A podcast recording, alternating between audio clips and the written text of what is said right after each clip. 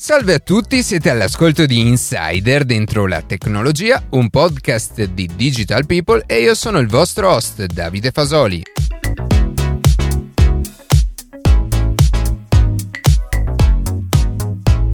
Oggi cercheremo di capire se è possibile creare nel duemilaventuno la creatura di Frankenstein, o più realisticamente che contributo sta dando la tecnologia nell'ambito della chirurgia e della neurochirurgia. Prima di passare alle notizie che più ci hanno colpito questa settimana, vi ricordo che potete seguirci su Instagram a chiocciola dentro la tecnologia, iscrivervi alla newsletter e ascoltare un nuovo episodio ogni sabato mattina su Spotify, Apple Podcast, Google Podcast oppure direttamente sul nostro sito.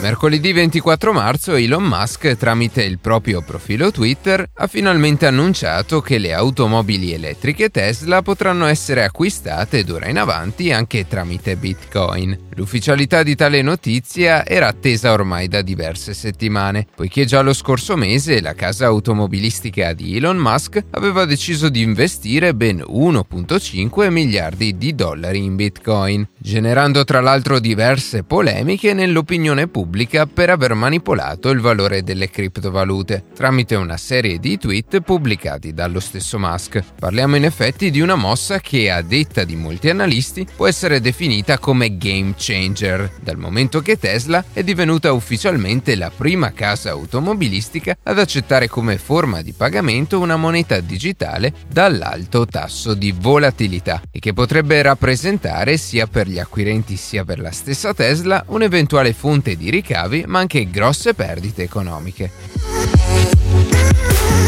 Alla presentazione dei risultati finanziari del quarto trimestre duemilaventi, TIM ha definitivamente ufficializzato la volontà di spegnere le proprie reti tre G a partire dall'anno prossimo. Esattamente come Vodafone, che ha bloccato giusto il mese scorso le proprie reti di terza generazione, anche TIM arriverà nei prossimi anni a dismettere progressivamente tutte le trasmissioni tre G, per poi dedicarsi interamente sul consolidamento delle reti di nuova generazione e del miglioramento dei servizi quattro G. Ad ogni modo, è emerso invece che l'ancora più obsoleta rete due G inizierà ad essere dismessa solamente a partire dal duemilaventinove, dato che ancora oggi molti apparecchi che utilizzano la forma di comunicazione M due M, ossia da macchina a macchina, come ad esempio vecchi P O S, sistemi di controllo industriali o antifurti, richiederebbero costi troppo elevati e poco convenienti per essere aggiornati.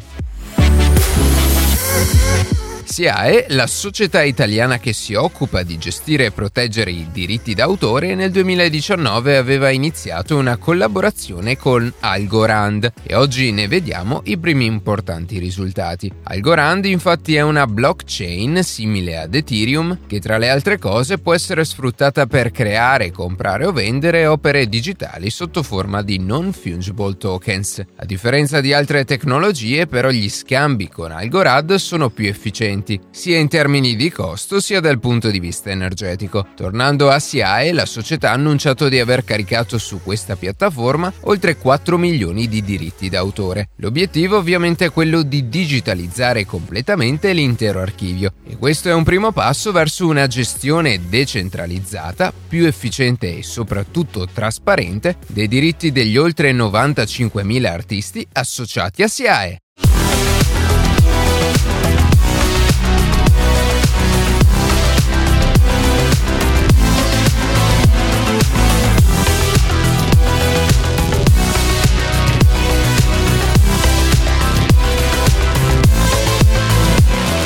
Se dovessimo pensare nella letteratura dell'età contemporanea all'opera che più di tutte esalta il potere, talvolta fuori controllo, della scienza, tanto da produrre un mostro, un'espressione della paura umana verso il fin troppo rapido sviluppo tecnologico, è sicuramente Frankenstein di Mary Shelley, un romanzo che è diventato presto famosissimo e che è stato, soprattutto nel secolo scorso, più volte interpretato o reinterpretato sotto forma di spettacoli teatrali, musical e film. T I M, e forse in molti ricordano la celebre scena tratta dal film parodistico Frankenstein Junior, nella quale il dottore riesce a capire come creare e dare vita a quello che poi diventerà il mostro, o la creatura come chiamata dallo stesso scienziato pazzo. Un'immagine che nella mente di Shelley e della società del milleottocento era decisamente fantasiosa. D'altronde creare un essere vivente significava, per così dire, giocare ad essere Dio. Ma oggi, dopo duecento anni, possiamo ancora parlare di pura fantascienza? In altre parole, si può realmente fare? Per rispondere bisogna analizzare come la tecnologia può e sta contribuendo nell'ambito della chirurgia e in particolare della neurochirurgia. Ed è proprio quello che faremo in questa puntata.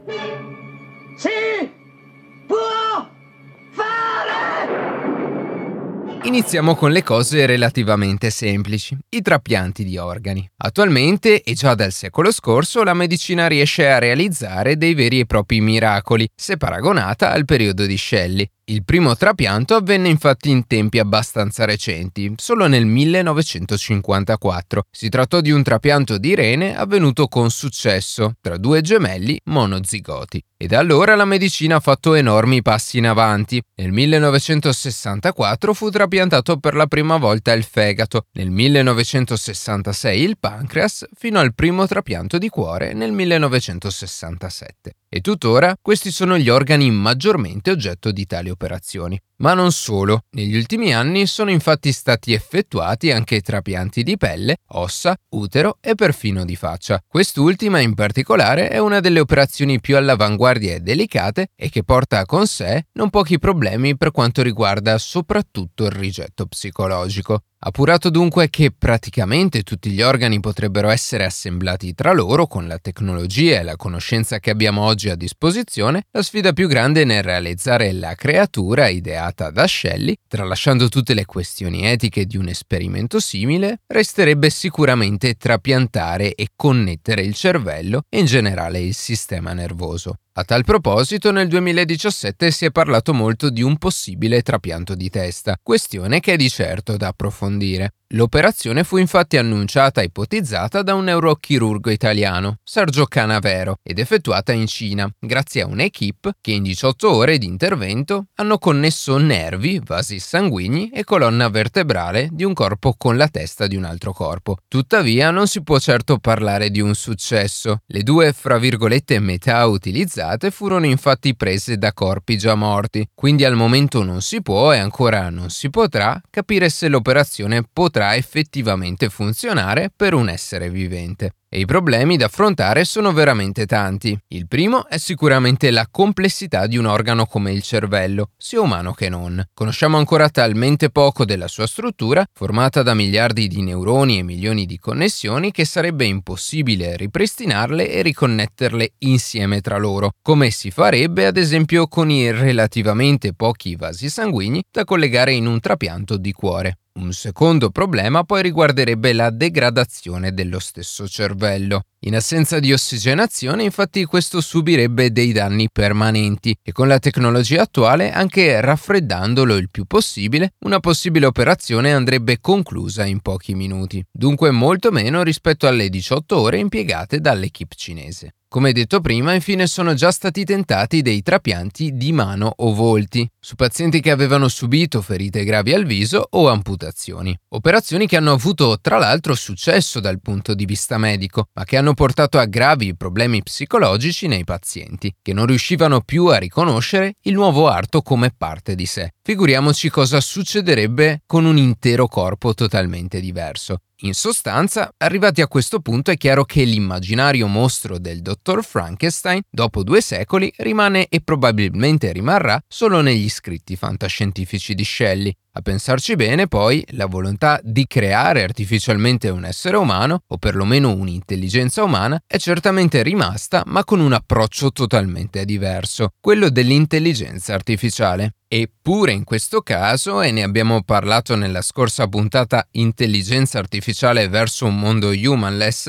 ci vorranno decenni forse per portare a termine un progetto così ambizioso. Ok, ma quindi cosa possiamo fare? Il per così dire progetto Frankenstein è da abbandonare completamente? Beh, non proprio. forse è necessaria una diversa visione, un'altra prospettiva di come la scienza e la tecnologia possono ridare la vita ad una persona. Pensiamo ad esempio alle quarantasei milioni di persone affette da malattie come l'Alzheimer o il Parkinson, o ai novanta milioni che magari in seguito a un incidente che ha lesionato la spina dorsale sono costretti a passare una vita intera su una sedia a rotelle. Si tratterebbe in questo caso di concentrare le forze e le ricerche non per un tentativo egoista dell'uomo di comandare la natura, e stiamo vedendo a nostre spese cosa accade quando, per orgoglio o per interessi, ci dimentichiamo di non essere i soli esseri viventi sul pianeta, quanto più di aiutare chi, per svariati motivi, non può più camminare, correre o vivere in completa autonomia. Ed è proprio la direzione che la neuroscienza e la bioingegneria stanno prendendo, con risultati molto promettenti. Andiamo con ordine. Prima di tutto va detto che un danneggiamento del midollo spinale dopo un incidente comporta, nella maggior parte dei casi, l'impossibilità di controllare i muscoli della parte del corpo inferiore alla lesione. In altre parole, se si è infortunati, si può perdere per così dire solamente l'utilizzo delle gambe, un danno che al momento è ancora irreparabile, ma su cui esistono degli studi promettenti. A differenza di altre parti del corpo, infatti, le cellule del midollo spinale e del sistema nervoso centrale, fatta eccezione per alcuni casi particolari, non hanno la capacità di rigenerarsi. Se quindi quando ci graffiamo, tagliamo o rompiamo un osso dopo qualche giorno o mese, il corpo guarisce, lo stesso non avviene in casi come quello di cui stiamo parlando. Tuttavia, una recente scoperta ha portato i ricercatori sulla giusta strada per trovare una possibile cura. Si tratta della proteina No-Go-A. Questa molecola, infatti, come si può intuire dal nome No-Go, ovvero non andare, è prodotta dall'organismo ed è la principale responsabile che blocca la rigenerazione e la crescita delle cellule nervose, sia del cervello sia del midollo spinale.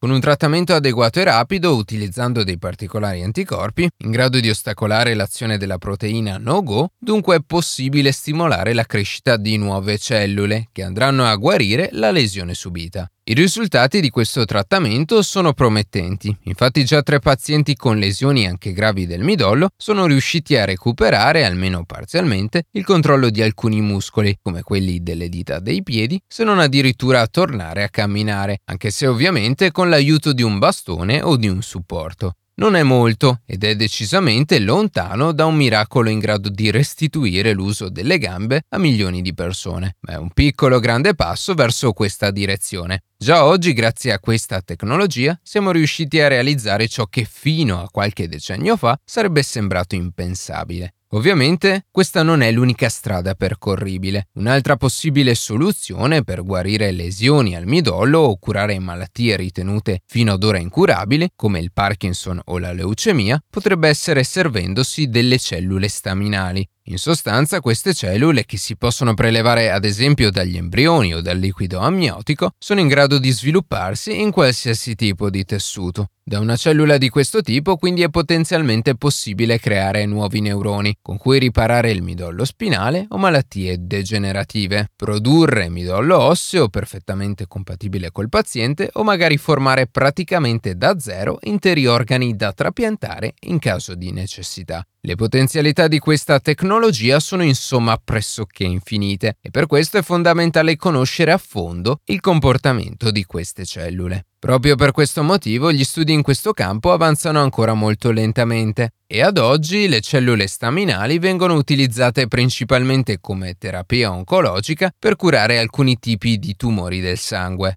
Per quanto riguarda la riparazione di lesioni al midollo spinale o la cura a malattie come il Parkinson, invece i risultati sono molto al di sotto delle aspettative. Il rischio infatti è che queste cellule sfuggano dal nostro controllo, dando origine a tumori. Un'altra motivazione per cui la ricerca in questo campo è molto rallentata è invece di tipo etico e riguarda appunto se sia giusto o meno utilizzare cellule embrionali a questi scopi. Come non citare poi l'editing genico, Anche questa in realtà è una pratica ancora molto controversa, soprattutto se applicata all'uomo. Ma nell'eterno gioco degli uomini a sostituirsi a Dio è forse la tecnologia con le più ampie potenzialità. Si tratta letteralmente di modificare il D N A di una cellula per cambiarne le caratteristiche, e ci sono diversi metodi per farlo, anche se quello più affermato è chiamato C R I S P R, ma non andremo troppo nel dettaglio. Gli studi anche in questo caso sono solo agli inizi e non c'è ancora possibile modificare o spesso prevedere i risultati delle modifiche genetiche. Si è parlato molto a inizio pandemia di un complotto per cui il virus SARS-CoV due, responsabile della covid diciannove, sarebbe stato realizzato in laboratorio. Teorie che si sono dimostrate completamente false proprio per il fatto che non abbiamo ancora le conoscenze adatte per modificare così tanto il D N A di una cellula, o come in questo caso di un virus. E se è così difficile lavorare con una sequenza genetica relativamente corta come quella di un virus, figuriamoci per un organismo complesso come l'uomo. Una forte spinta in questo campo la potrebbe dare sicuramente l'utilizzo dell'intelligenza artificiale, che potrebbe essere usata proprio per prevedere le modifiche applicate al D N A. E se usata nel modo corretto, questa tecnologia potrebbe essere utilizzata, ad esempio, più che per decidere il colore degli occhi o dei capelli del proprio figlio, per rimuovere eventuali malattie o difetti genetici. Fino ad ora però ci siamo focalizzati su soluzioni per così dire naturali, ovvero che comunque prevedessero l'uso di sostanze già esistenti o cellule umane e non. Esiste tuttavia una strada alternativa, quella artificiale, che sta prendendo molto piede negli ultimi anni. Sicuramente di questa categoria fanno parte le protesi o gli esoscheletri. Non è sicuramente come avere un reale arto funzionante, ma la tecnologia migliora esponenzialmente. E tornando, come detto all'inizio, al discorso del rigetto psicologico, molte persone tuttora preferiscono, ad esempio, avere una mano artificiale, piuttosto che un trapianto che non viene riconosciuto come parte di sé. E già in questi anni i progressi sono tali per cui una mano o un arto artificiale riesce a ricevere i segnali attraverso le terminazioni nervose recise durante l'amputazione. E si stanno studiando tecnologie anche per inviare al cervello dei feedback per restituire il senso del tatto.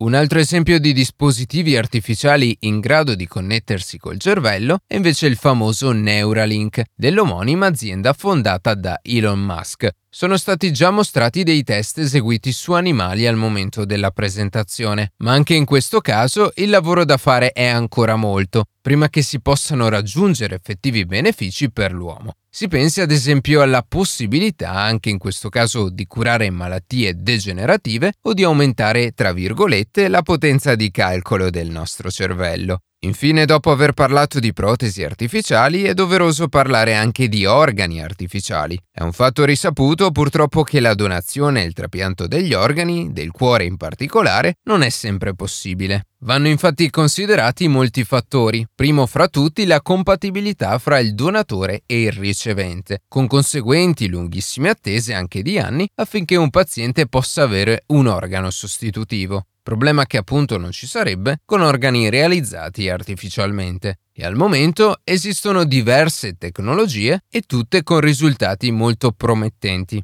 La prima strada è quella di organi stampati in tre D, che usano tessuti prelevati dal paziente e permettono di avere un sostituto naturale e perfettamente compatibile con il ricevente. L'altra strada, invece, forse più semplice, è quella di realizzare dei materiali biomimetici. Questi speciali materiali infatti non vengono riconosciuti come intrusi dall'organismo, evitando quindi il problema principale del rigetto. Non sarebbe inoltre necessario avere a disposizione il paziente da cui prelevare il tessuto necessario per la stampa, e questo permetterebbe anche di produrre organi su larga scala, disponibili per chiunque ne avesse bisogno. Di esempi pratici ce ne sono già diversi. Ne avevamo infatti parlato in una notizia nella puntata Hype, la prima Challenger Bank in Italia, dove un uomo è riuscito a riottenere la vista grazie a una cornea artificiale. Recentemente invece il primo cuore artificiale funzionante, sempre realizzato in materiale biocompatibile, ha avuto l'approvazione alla vendita dall'Unione Europea. E nel mondo sono già tredici pazienti che hanno ricevuto un trapianto con questo dispositivo. L'unica barriera è il costo, di duecentomila euro, che però con il tempo, come tutte le innovazioni tecnologiche, è destinato a scendere.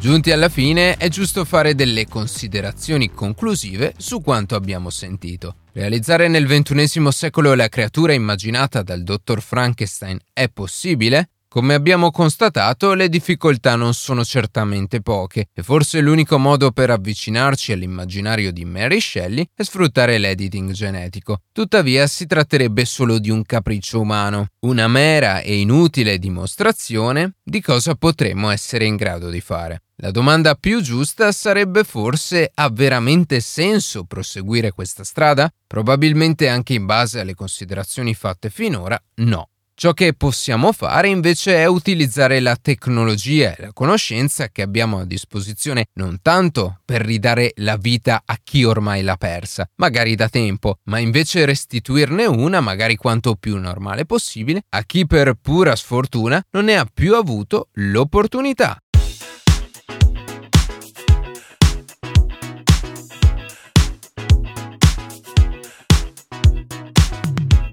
E così si conclude questa puntata di Insider dentro la tecnologia. Io ringrazio come sempre la redazione e in special modo Matteo Gallo e Luca Martinelli, che ogni sabato mattina ci permettono di pubblicare un nuovo episodio. Per qualsiasi tipo di domanda o suggerimento scriveteci a redazione chiocciola dentro la tecnologia punto it. Seguiteci su Instagram a chiocciola dentro la tecnologia, dove durante la settimana pubblichiamo notizie e approfondimenti. In qualsiasi caso, nella descrizione della puntata troverete tutti i nostri social. Se trovate interessante il podcast, condividetelo, che per noi è un ottimo modo per crescere, e non dimenticate di farci pubblicità. Noi ci sentiamo la settimana prossima.